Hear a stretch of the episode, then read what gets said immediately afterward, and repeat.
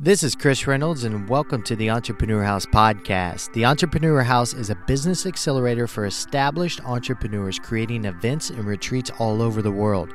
If you're ready to take your business to the next level with other successful entrepreneurs, be sure to apply at theentrepreneurhouse.com. And now, on to today's episode. Today, listeners, we have Scott England on the show. Scott's main project these days is Moto Mission, but this man's story is way too interesting to just talk about one of his businesses. After building successful markets for a large financial company and the global crisis of 2009, Scott decided to leave it all behind and take himself and his family to Peru to focus on his passion of serving others. In 2009, him, his wife, and his two young daughters moved to Peru to do charity work. While he was there, the entrepreneur in him couldn't stop thinking of ways to build a business that gave 100% of their money to charity. Fast forward to today, Scott has built multiple businesses in Peru that give all their money to a charity that Scott and his family work with one-on-one. Today we're going to chat about what it took for Scott to leave his home, his successful career, and family behind to fulfill a bigger dream of being a serial nonprofit entrepreneur in a country that he had never been to before. And with that, let me welcome Scott England to the show. How you doing, Scott? Good, Chris. Thanks for having me on. And you're calling in from Cusco, Peru today, is that correct? Yeah, I'm sitting in my office here in the middle of the Andes of South America. Very cool. Cusco.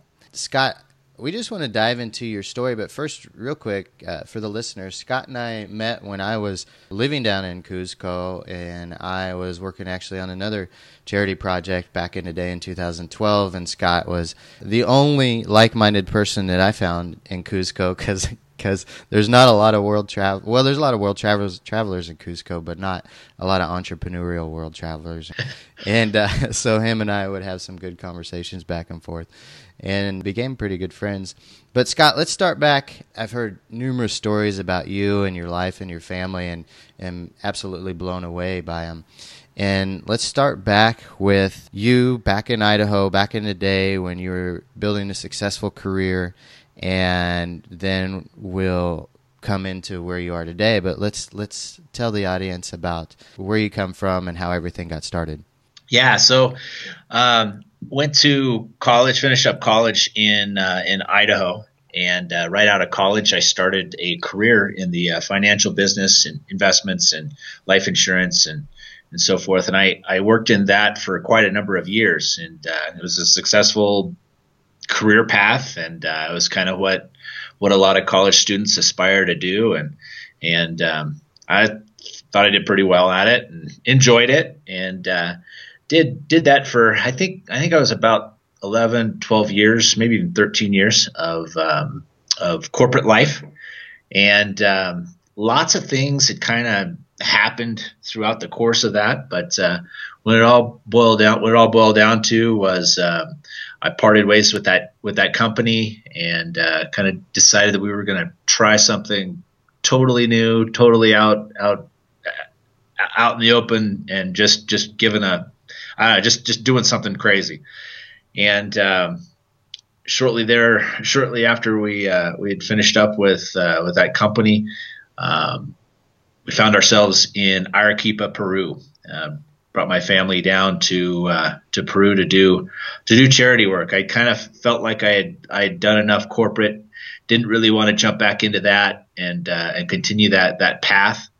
And I didn't see it as a long-term solution or something that I wanted to do for the rest of my life or till I retired. And so that really kind of pushed my focus into an area where, I don't know, I just felt like my parents, when I was brought up, my parents had kind of, I don't know, instilled some values in me about serving others. And that's one of the things I love to do. And I probably get more thrill out of that than anything. And what better way to do it than pick up my family and move to a foreign country and just serve. And so we ended up in Arequipa, Peru, working on a big project down there. Did that for about a year and a half, and through that process, that's when my entrepreneurial bug just started working its way throughout my body, and I started coming up with some ideas. And as we were in Peru, Arequipa, I look out and just just gaze over the crazy mountains. And I'm a dirt bike rider. It's one of my favorite things in the world to do. And the idea came up, thought, man, there's got to be a way to ride dirt bikes and do that as a mission, as a charity. There's got to be a way. And so I started processing this idea. And we were in Arequipa for about a year and a half while this idea was brewing. And eventually we moved to Cusco. And that's where we started our first social enterprise. And that's where I met Chris, a little place called The Meeting Place Cafe. It was a little restaurant downtown Cusco. And the whole idea was that we could run a business on a platform where we give 100% of the profits away, volunteer-based, volunteer-operated. So all of our staff, except for the kitchen staff, were volunteers. They were people that came down to help us out. They were there because they wanted to be there, not because they needed the income or needed a job. And that just created a really cool environment and a really cool vibe there at the cafe. And we were kind of a little spot for I don't know. I'd like to call it. I kind of like to call it the Little America.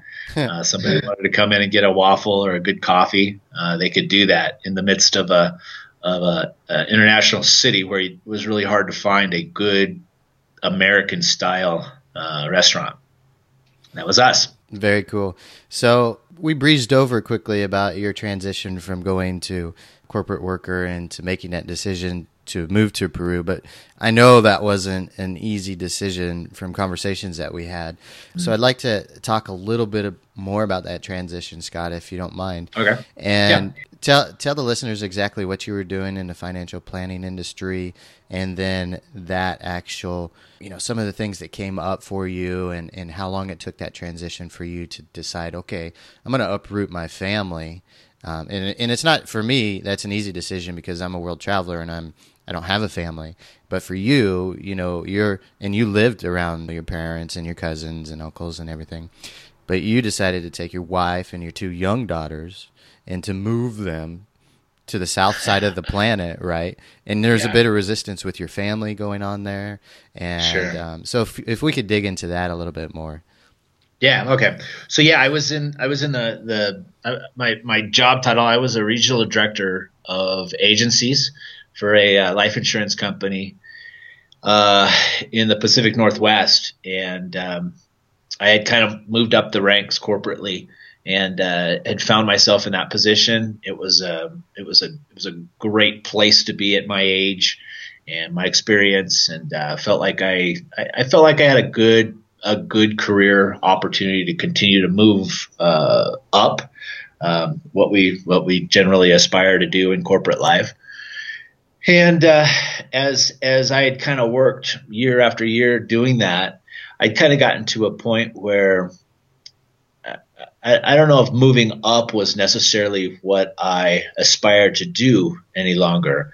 And instead of moving up, I decided to move out and become an independent contractor, but doing the exact same job that I was doing as an employee. And anyway, so I made that transition. So I was an employee as a regional director, and then I became a outside regional director, an independent contractor. Moved my office, or actually I ended up having two offices, one at the corporate headquarters. I'd rented space from them, and then had an office in my house as well. And I did that for a while, and it was good financially. Left a little bit of it put me out to where I wasn't as connected inside the inner workings of the company.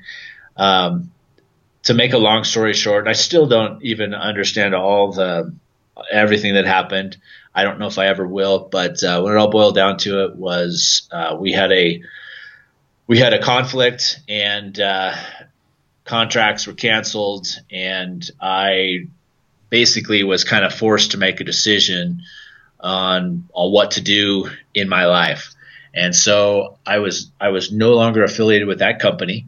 I had other affiliations with other companies as well during that time, which allowed me to kind of have something to fall back on too, but it wasn't very well established. I didn't have 13 years of of establishment. So kind of had to start over. And during that whole process of starting over, I kind of just had this feeling of, I don't know if I really want to start this over. Why not start something over that I choose and that I want to do? And so that's really what happened. We kind of had this shake up moment in life. And, you know, at the time it wasn't an opportunity, but now that I look back on it, it was a great opportunity to dive into something totally new and exciting. And, so sometimes those big speed bumps in your life, are just that. They're speed bumps, they're obstacles, they're there for a purpose. And, we choose what to do with them. And that's been one of the things in life that, as I look back, I go, wow, it was a devastating event, but man, it could have been the best. There couldn't have been a better thing happen to us at that moment in our lives. So we ended up at that point, we decided let's see what else is out there. And my wife and I started thinking about different ideas. In fact, one of the ideas that we had was, let's sell everything we own. Let's move to Mexico. Let's buy a ranch and let's go find some undocumented orphan kids under a bridge someplace, bring them to our house, raise them up as if they were our own, love the heck out of them, get them off to college, teach them how to be successful and be confident and you know, make a difference in the world. And that'll be our lives for the next 18 years. That was kind of our first idea that started us thinking about maybe even a foreign country. And then that idea kind of, my wife, as an entrepreneur, I'm always throwing ideas out. And most of the time, my wife will roll her eyes, you know, because it wasn't that good of an idea. And this particular one, she didn't roll her eyes. She actually kind of said, wow, that's kind of an interesting idea. Uh-huh. And at that point, I thought, what? You like that? And so it really, like, that turned the switch on. I'm like, oh, hey, there's something about this idea that she likes. Let me dig into it a little bit. So I started looking at real estate. I started looking at the legal issues of even adopting. Is it even possible to adopt a kid in Mexico as a foreigner? I don't even know this stuff. And so I started researching it. And then that evolved into, why am I just looking at Mexico? Why not Panama or Costa Rica or Argentina or Chile or wherever? Mm-hmm. So I started researching all these different countries in Central and South America. And the idea just kept growing and growing and growing. And somewhere along the way, some friends of ours had put our name in as a reference, or as a – not a reference, but there was an organization that was looking for a project director for this project in Peru. And our names got thrown into the hat, and I got a phone call from the guy that was, you know, trying to find the right director, and started telling us about the program and the project. And I realized this project was way over my head. It was much more than I could handle. It's in Peru. Sounds pretty exciting. Let's give it a shot. So we put our names into the hat, and they agreed that we were the best of the candidates. I don't know if I was qualified or not, but we signed up, and that's how we ended up moving to Arequipa. That was where the project was based, out of Arequipa. And so literally from the time we decided to we first found out about the project in Peru to the time we hit the ground, it was 4 months maybe. Uh-huh. It was a quick process. We sold everything we had. Matter of fact, my wife was eBay and Craigslist queen. I mean, we had just constant people coming in and out of our house, and I'm sure our neighbors thought we were probably selling drugs or something. But yeah, we sold everything, and kept some keepsakes and so forth. Everything that we have left back in the States all fit in a little enclosed trailer, and it's parked at my parents' house. Nice. We moved to Peru with my wife and two daughters. They were 6 and 9 at the time, and we came here with 2 suitcases and a carry-on each. Wow. And landed and started our crazy adventuresome life in South America. It's been a crazy ride so far. So that was a massive change for your daughters, you know, within just 4 months. So what did you tell your daughters to convince them that this was a good idea? Well, it's kind of like this. When the parents are excited about something, generally the children at that age will be totally on board. Okay. And up to the point, I don't whatever you call it. I think faith in my Christian faith, I bring this into the equation, but I generally think that the way that I raised my kids, up to that point was all a preparation to get them ready for what's to come. And little did I know we were going to move to Peru when my kids were born. I had no idea, but throughout the first 6 to 9 years of their lives, each day they were getting ready for this crazy adventure. And when we decided we were gonna go to Peru, we talked about it. We asked them, you guys interested? You guys want to go on an adventure in another country and like on the other side of the world? We pull out the map and show them and watch little movie clips about Peru and this and that. They're like, oh man, that's awesome! Yeah, let's do that. Of course, they're gonna love that idea. And so we got them all crazy excited, and they were excited. I mean, they started learning, trying to learn Spanish, and before we even left, we didn't have a lot of time, but they were 100% on board. And when we hit the ground running, it wasn't easy. We dumped them into a Peruvian school, and oh man, there was a lot of kicking and screaming. It was not easy at all, but. Now my kids are fluent in Spanish. They're basically, two culture kids. We speak English around the house. Their English is absolutely normal, just like any kid in the U.S. And their Spanish is also just like normal. If you talk to one of my kids on the phone, you'd think that's a little Peruvian girl. That's been a really cool gift that I've been able to give my kids, just being able to pick up roots and move to far off land. And, when we started this adventure, like I said, there's been a lot of really, really difficult times, but what happens is if you focus on the difficult times, it's going to be miserable. Yeah.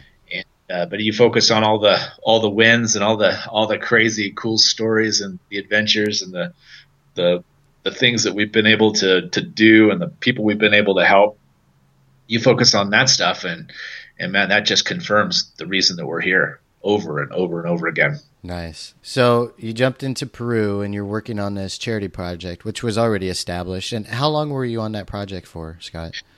It was a mission project with our church. Okay. And we did all kinds of different things. Everything from planting churches to medical clinics to sports tournaments to big events to all kinds of stuff, building project, construction projects, and that lasted. That was a we were directing that project for a year and a half.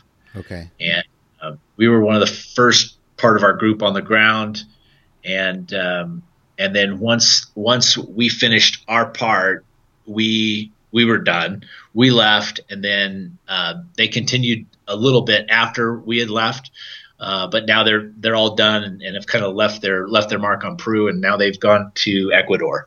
Okay. And so, but that's really what brought us to South America, and for that I'm super thankful that we were able to come down with some kind of structured organization. That was really nice to do it. To come down independently like we are right now, it would have been really, really difficult. So do you remember the moment when you were down in Peru and then your entrepreneurial wheels started turning in your mind and what that ended up becoming? Yeah. So before I left the States, I'm a dirt bike fanatic. Like that's one of my favorite things in the world to do. I can do that 24/7 and never get tired of it. And when we decided that we were going to pack up and become missionaries, whatever term you want to use, but that's what we were missionaries. There's a stereotype that missionaries aren't supposed to have fun. They're supposed to live in a grass thatched roof, you know, mud shack and eat rice and beans. Mm-hmm. And there is some truth to that, but not much. One of the things that we did was we sold everything. Mm-hmm. And I remember, you know, going out in my garage going, oh, I don't really want to get rid of my welder because what if I need it, you know? You start thinking about your tools and your furniture and your TV and all this stuff, and you're like, wow, we got all this stuff, and we got to get rid of it. I can't throw this in a shed and come back 5-10 years later, it's going to be worthless.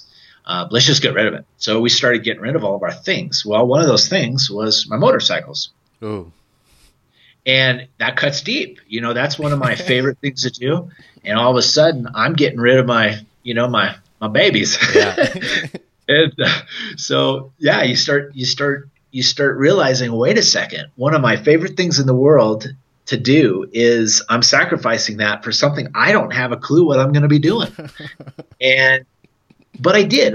We bagged it. I sold all that stuff. The other thing was hunting. I'm an avid hunter, love hunting. Mm-hmm. And I knew that once I go to Peru, I'm not going to be – well, maybe I'll have the opportunity to go bow hunting in the jungle, maybe. Mm-hmm. You know, your creative side kind of gets that. But I was pretty sure I wasn't going to be riding dirt bikes. It's an expensive sport. As a missionary, you don't have a whole bunch of extra money just floating around. Right. And hunting, you know, that's I'm pretty much giving those two things up, two important things in my life. Mm-hmm. And anyway, so that hurt, you know, that was kind of where it was digging deep. And we sold all that stuff. Once we got to Peru and we started working with our projects, and I'm traveling here and there and just seeing all these different places in the south portion of Peru and the Andes and the desert and the coast and all these things. And I'm like, man, this is some great dirt biking. I don't know. I've never seen a dirt bike here. What is going on? And so as my mind started going, it was, I don't know, it was probably midway through about one year into our project, our first year, I started thinking, man, this would be a really good place to set up a tourist business where we could run tours on dirt bikes. I don't know if anybody's doing that. And I started looking around to see if that was even available, and very limited. And the equipment that the businesses that were doing it was really limited. They didn't have very modern equipment, so forth. I thought, man, I think there's a market here. You know, if I kind of put myself into the position, if I went back 2 or 3 years, I was in the corporate world, would I have come to Peru and ridden dirt bikes? And if I would have, what would it look like? Mm-hmm. And that's kind of how I started the idea. Okay, so I got a corporate guy who makes enough money, he can afford a $5,000 vacation, mm-hmm, with him and his buddies to come down to Peru and ride in the Andes. Is that price? Is that able to support a business? And you start doing all the math. You get your Excel spreadsheet out and you start messing with the variables and so forth. And I'm thinking, man, I think I can make this thing happen. Well, as a missionary, I don't make a salary. I'm a, what you call, a faith-based missionary. Mm-hmm. And we have a group of people that believes in what we do as a family, and they are the ones that are supporting us. And still to this day, that's the way it works. Mm-hmm. And so I thought, man, I don't have extra income laying around to start a business, but I wonder if I can put together a full-blown formal business plan as if I was going to start a for-profit business, make this thing look just like a for-profit business, but with one major twist to it. We give 100% of the profits away.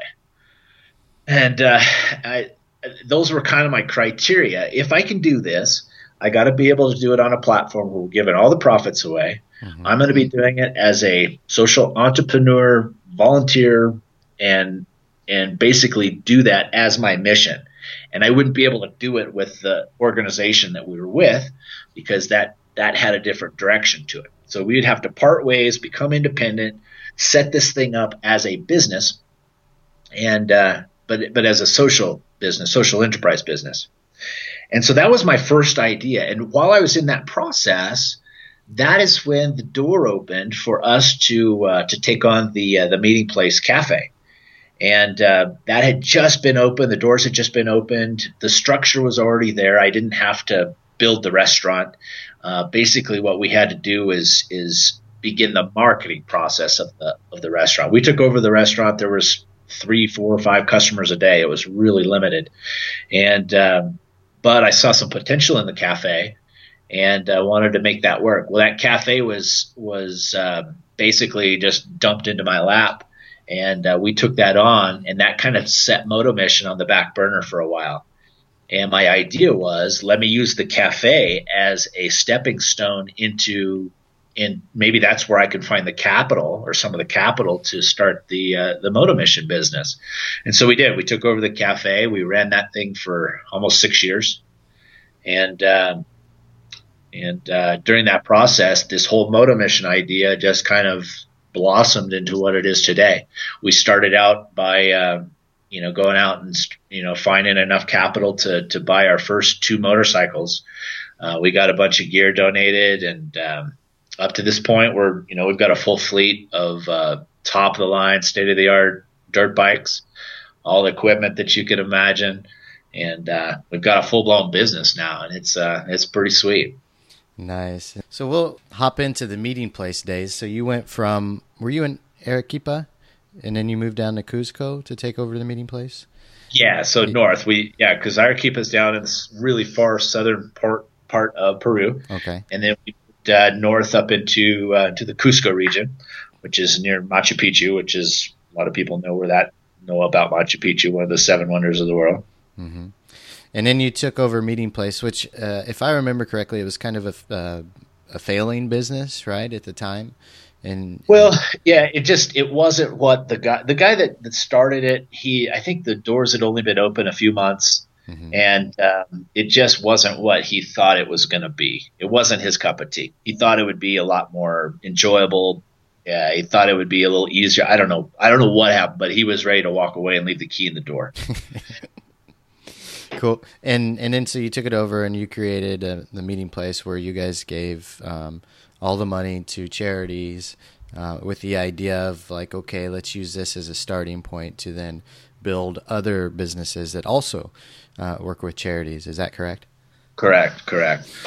And so at that time you were working in the Meeting Place, you found a charity or a town actually to start working with. Can you talk a little bit about that?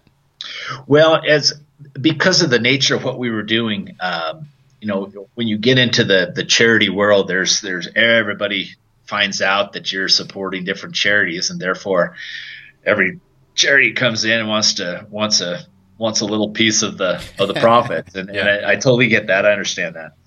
But when the cafe got to a point where we were profitable, it was kind of one of those, I don't know, you can call it divine, you can call it whatever, but when we got to that point, that particular month where we had cash left over at the end, it was at that moment that these 2 ladies approached me from the Altivas Canas Children's Project, now they call it Tikary.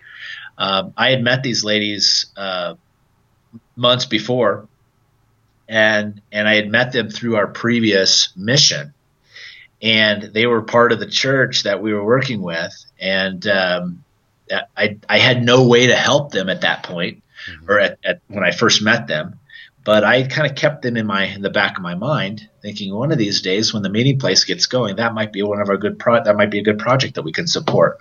Well, it was at that time when we got profitable at the Meeting Place, I started seeking those 2 ladies out. I didn't know where to get a hold of them. So I thought, okay, we've got some friends that go to that church. I'm going to contact them, and then I'm going to try to go through them to find the 2 ladies that were running the project. Well, as I contacted Tyler and Amy about finding these ladies, those 2 ladies had been trying to get through Tyler and Amy to contact us because they had just lost all their funding from their nonprofit organization that was funding them out of Spain. and the economic crisis in Spain kind of took them out, and all of a sudden they lost their funding. So they had lost their funding. We had come to a point where we felt like we could commit to a monthly amount every month, and all at the same time. And we had one common connection. That was Tyler and Amy, some missionary friends. And as I'm calling Tyler, I'm like, Tyler, I'm trying to find these ladies. They're like, that's weird because they just asked me for your phone number. And all of a sudden we make this connection. And end of story. I connected with those ladies and I committed a certain amount that particular month and going forward.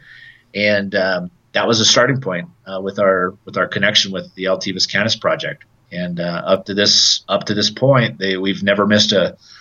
Every month we have supported them with a. It's actually a growing amount, continues to grow, and that's basically funds that help with the project. It helps feeds the kids. It provides gas and electricity and supplies, the school supplies for the kids, and just some money for the staff, and just provides the resources that they need to continue the project. So we believe strongly in the project. It's a great project. They're very efficient with what they have, and I'm just really confident in what they're doing. So that's why we support them. So Altivas Canas is literally just village on the side of the mountain, not too far outside of Cusco, correct? Yeah, well, it's kind of not it has grown. The city has actually grown around this area. It used to be on the outskirts. It's not on the outskirts anymore. Cusco's growing immensely, just crazy fast. Uh-huh. And Altivas Canas is now a vecindario, or like a neighborhood. Okay. There's now houses on all sides of Altivas Canas, going up the hill behind them for there's 5 or 6 communities beyond Altivas Canas now, and so it's just got sucked up in the urban sprawl. So their needs were funding for the school because the children at the school didn't have too much, or didn't have supplies and things like that. Is that correct? Yeah. Well, I'll explain the project. So it's an after school program for children of single moms. And basically, what happens is these single moms. It's in a fairly poor. It's a very poor area of Cusco, and what happens is the culture here. There's a lot of single moms and 2, 3, 4 kids. Some of them. What happens is if you're a single mom and you've got small kids at home, you've got to take care of the kids. That does not allow you to go out and work and make enough money to support your kids. And so it's a common problem in any country. I don't care what country you're from. If you're a single mom, if there's only one parent, you're taking care of kids, you can't work. And so there's that dilemma is huge here. Mm-hmm. And what the project does, it allows the kids to go to school, and then when they're done with school, they can come to the project. And while at the project, they can eat a good meal, probably the only healthy meal that they'll get all day. They'll get all their homework done, and they'll burn up some energy in a good, healthy, wholesome environment. And so when they're done at 5:36, those kids can go home and connect with their moms, who are now able to get their kids off to school in the morning. And now they can go work all day, and then when they come home, all the homework's already been done. So the single moms who've been working all day, don't have to spend 2 hours every night doing their homework. Mm-hmm. The kids have already had a good meal, and they've already burned out some of the energy. The moms can just come home and hang out with their kids, and just be with their kids without a lot of the extra pressures that a single mom has to deal with. So it's a super simple project. There's not a lot of it's not complicated at all, but it's such a huge blessing for those moms, and it's all based on what they can pay. It's not based on the project isn't receiving a huge amount of revenue. It's literally pennies per week, mm-hmm. kind of thing. But the moms feel like if they can pay something, it gives them a little bit of satisfaction that they're not just getting a free service. And so it's just a really good all around project. The moms, sometimes when they have days off, they can come in and help as well. But there's a handful of volunteers, and then there's some paid staff as well that are taking care of the kids and making sure that the kids' homework gets done and done right. Just a great environment for the kids as well. You know, they teach good principles and you know, they help build the character of these young kids, and, you know, teach these kids that they can do anything. There's no limits in life. You know, it doesn't matter if you're poor, if you're wealthy, if your mom and dad are separated, it doesn't really matter. You are who you are, and they just build these kids up in a really cool way. It's just awesome to be part of. So you're running the Meeting Place, and you start working with this barrio, I guess, or Altivas Canas, and you're growing the Meeting Place, and you worked there for 6 years and also started growing Moto Mission into what it is today. So can we dive into a bit about Moto Mission, some of the trips you guys do and the structure? For sure. Yeah. So as I mentioned earlier, one of my favorite things to do is ride dirt bikes. And I love to explore. I love to find new things. I like to do things that haven't been done before.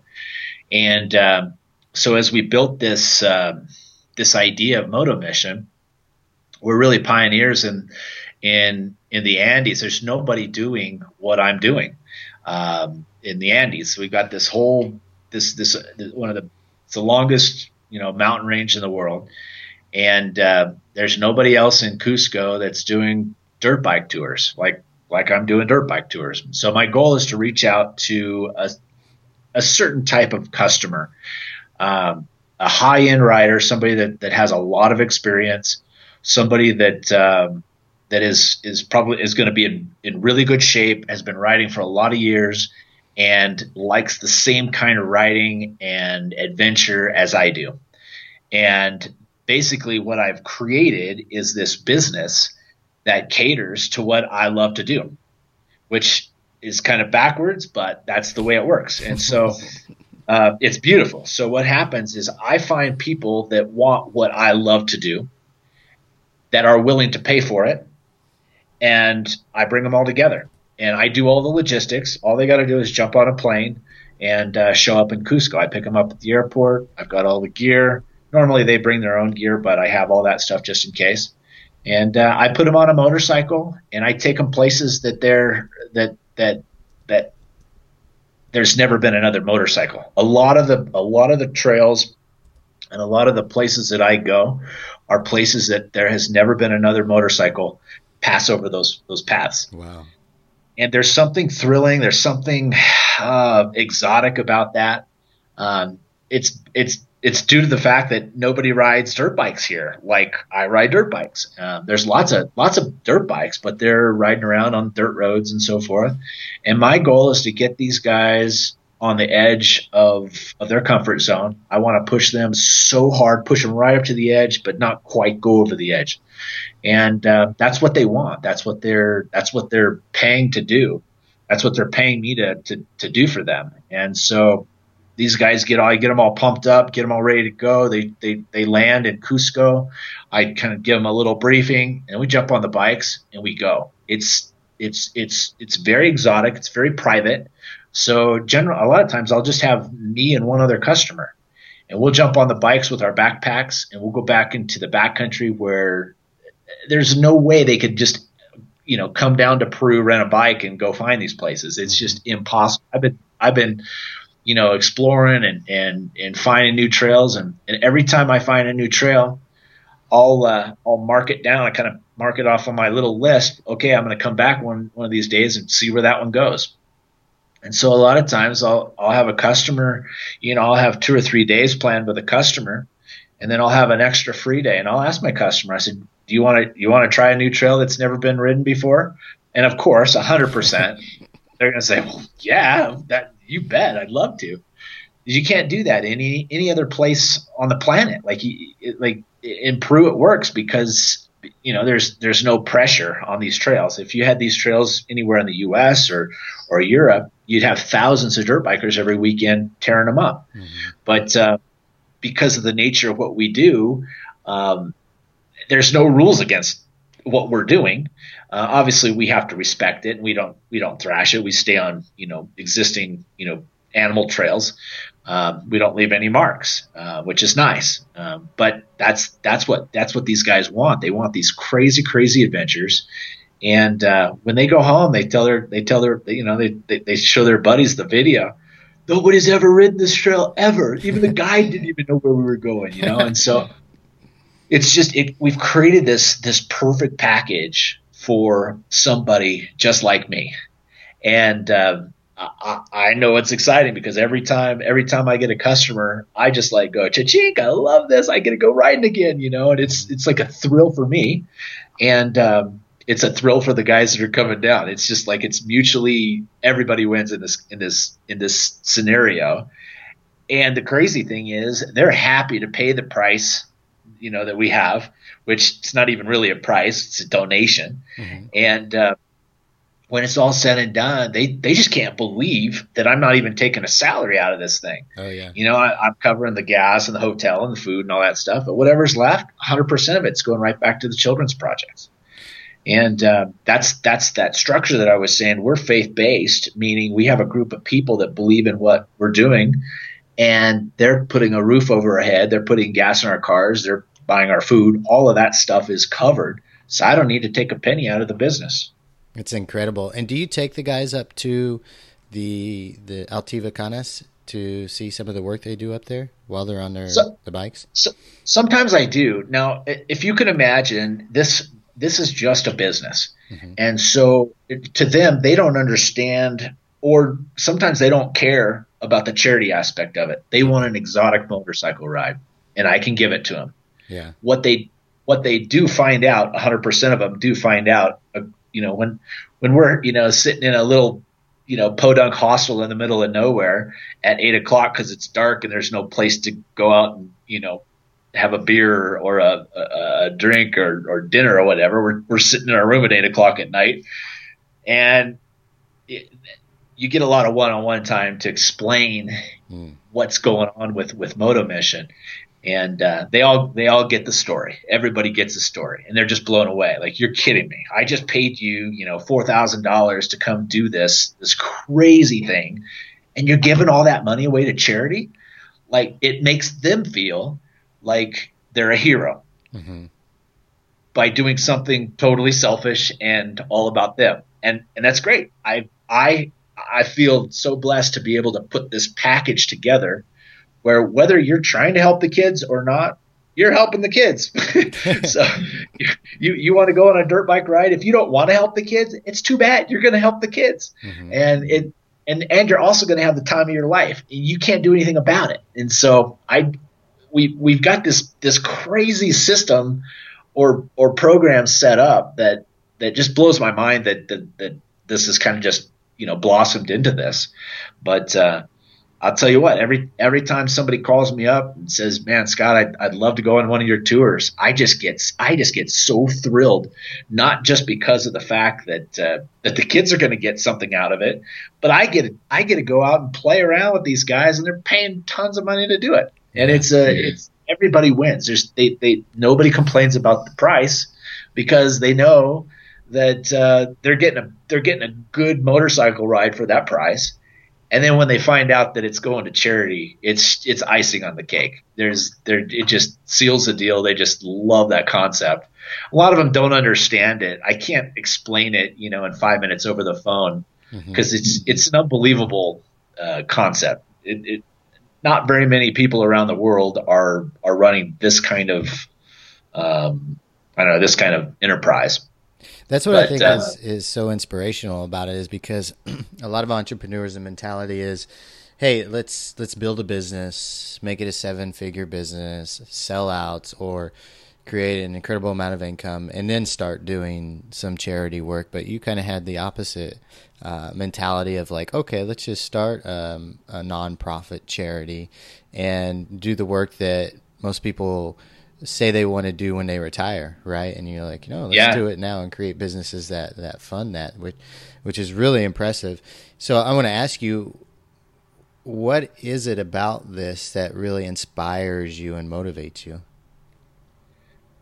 Oh, man, there's a couple of things. One, as I mentioned, my passion for dirt bikes. I cannot spend enough time on a dirt bike. I just love it.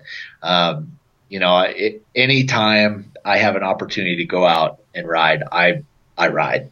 You know, in this business or in the idea with the idea of riding dirt bikes, you're always crashing, you're always busting yourself up. And so there's like right now I've got an ice pack on my leg. You can't see it, but but I've been icing myself since we started this podcast. But yeah, so there's downtime where I can't ride physically. I just can't ride. And I'm 45 years old. I'm getting older. Skill wise, I'm probably as highly skilled as I've ever been, but physically wise, I'm a little beat up, but yeah, just the idea of being able to do what I love to do a lot and not really have any limits on that, except for my own personal, you know, physical limits or whatever. That's one of the things that drives me. I love riding dirt bikes. I love exploring. I love finding new places. When I run up across a little rabbit trail that goes up the side of a mountain, I know that there's never been a dirt bike on that trail, but I have no idea where it goes. I'm going to go see where it goes. And that provides, I can't even tell you what kind of, that's my drug. You know, that's that thing that just, that's what shoots out the endorphins or whatever it is. You know, I can't wait to see what's up on top of that ridge. And I'll put myself in just stupid situations just to see where that thing goes. And that's life. For me, that's life. I love that. So that's one of the things that pushes me.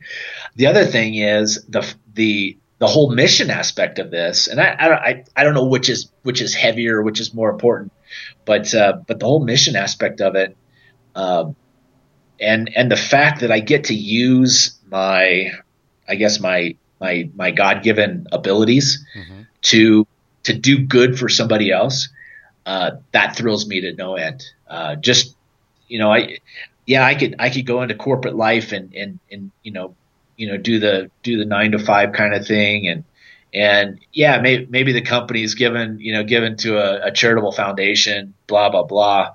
But that's not a personal connection to serving others.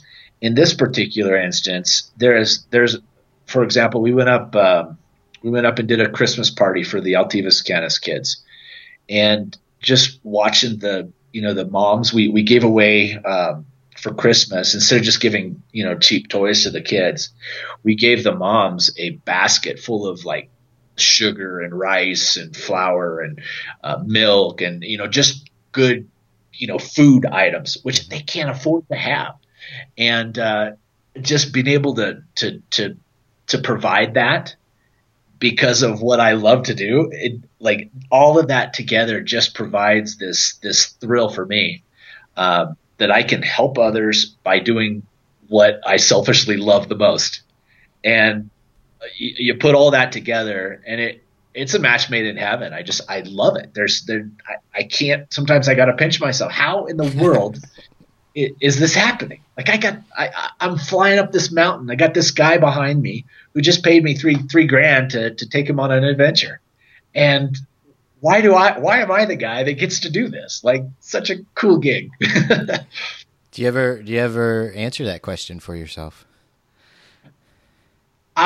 You know what? I think it just, first of all, I think I've been given some of my God-given gifts and talents have led me to this place. I love adventure. For some reason, I was brought up. I was brought up on a little ranch in Northern California. We had lots of space. I'd grab my BB gun and my rubber boots, and I'd take off and just go pouncing around and find, walk up and down the creek and over the mountains. I was a little adventuresome kid growing up, and some reason, I was brought up in that arena or that environment, and even to this day, I'm still that little kid in my rubber boots and my BB gun, going and seeing where this trail's going to go, and I really had nothing to do with that. That's the life that I was brought up in, and that was a blessing. You know, that was a blessing to be able to grow up that way. Not that any other way is a bad way to grow up, but that was the way I was brought up. And those are the tools or the cards that I was dealt in life. And I just feel like, I've got this hand and I got to play it. And, part of my play is, you know what, I got this entrepreneurial spirit, which I just love to create, business and enterprise. It's just fun. I don't know why I like it. It's just a thrill. And so I've been able to just put all my situation, I didn't come down to Peru to start small businesses. But I'm in Peru. I've got this amazing terrain. I've got this passion for dirt bikes. I've got this passion to help others. Let's see if we can put it all together. I know it's a crapshoot. It's a long shot, but let's see if we can make it work. And put a business plan together, started sharing the story with other people. Next thing you know, I've got a group of 4 guys that all pitched in to buy my first motorcycle. Mm-hmm. And I remember just almost in tears, like, are you kidding me? These guys are going to all give me enough money to buy my first motorcycle. I am such a lucky, blessed, how in the world do I get to do this? And that passion and that desire to make this thing work has just kind of, gone. It's just gone and gone and gone. And I still have it today. And so, once I got that second motorcycle, I was open for business. I started telling everybody, yeah, we're doing tours now. We're doing tours now. I'm doing one tour every 6 months, right? And all of a sudden I start getting more excitement about it. People start asking, yeah, you doing tours? Yeah, let's go in 2 hours. Let's go. And so I just pick up and go, and it just started developing into this little monster. And now we're, I'm not totally to my capacity yet, but I'm getting close. And could I make the business a lot bigger? Absolutely, I could totally make it bigger. But first and foremost, it's got to be fun. The money thing is great, and I get the idea behind a business is to make money, and but my goal is I got to have a good balance between money. Time, I've got a family that's very important to me. If I'm out on tours all the time, I'm going to miss my family. I'm going to start not enjoying the business. And I got to keep all that balance all lined up. As long as it's crazy fun and we're making money, and I get plenty of time with my family, that's a good balance, and that's really kind of what I strive for. What's the next 5 to 10 years look like for you and Moto Mission and the charities you work with?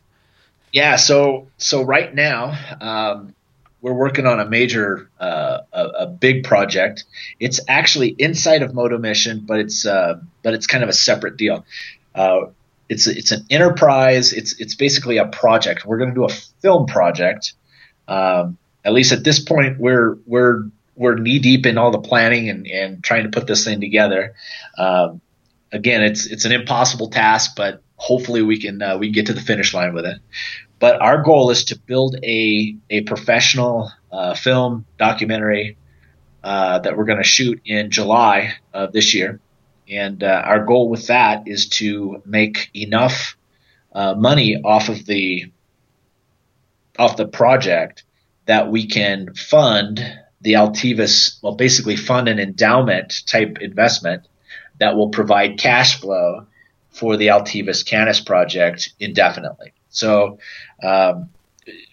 basically we have a certain amount of need every month, and that need right now is being met by the cafe and then with Moto Mission as well. So those two entities are supporting it on a monthly basis. The goal with Moto Mission is to develop a big enough endowment that the interest every month is enough to cover the monthly need of the project. Mm-hmm. And so with this film project, we want to make enough money to fund the endowment, and then that endowment it'll just be a machine. It'll be kicking out a certain amount of money every month that will go to the project.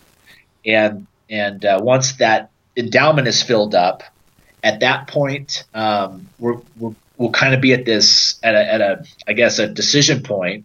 What are we gonna continue to run Moto Mission? Are we going to try something else? Are we going to, you know, are we going to do another film project? We don't know.